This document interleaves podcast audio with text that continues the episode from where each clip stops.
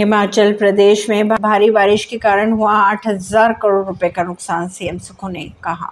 हिमाचल के मुख्यमंत्री सुक्खू ने कहा कि प्रदेश में बारिश से अब तक आठ हज़ार करोड़ रुपए का नुकसान हो चुका है। उन्होंने ये भी कहा कि सत्तर हज़ार पर्यटकों को सुरक्षित उनके घर भेजा जा चुका है, जब जबकि करीब 500 पर्यटक अभी भी राज्य में रुके हुए हैं। मुख्यमंत्री के अनुसार 80 प्रतिशत आपदा प्रभावित इलाकों में बिजली पानी की सुविधाएँ अस्थायी रूप से बहाल कर दी गई है। राजस्थान में मालगाड़ी के दो डिब्बे पटरी से उतरे अजमेर जोधपुर रूट पर चलने वाली सात ट्रेनें की गई रद्द। बात कर लेते हैं राजस्थान की तो जयपुर में शनिवार की सुबह जयपुर फुलेरा रेलवे ट्रैक पर एक मालगाड़ी के दो डिब्बे पटरी से उतर गए, जिसके चलते फुलेरा जोधपुर रूट पर जाने वाली सात ट्रेनों को रद्द किया गया। रद्द हुई ट्रेनों में जयपुर, मारवाड़, जयपुर, जोधपुर आदि ट्रेनें शामिल है, जाँच के लिए रेलवे के इंजीनियरिंग विंग के अधिकारी मौके पर पहुँचे।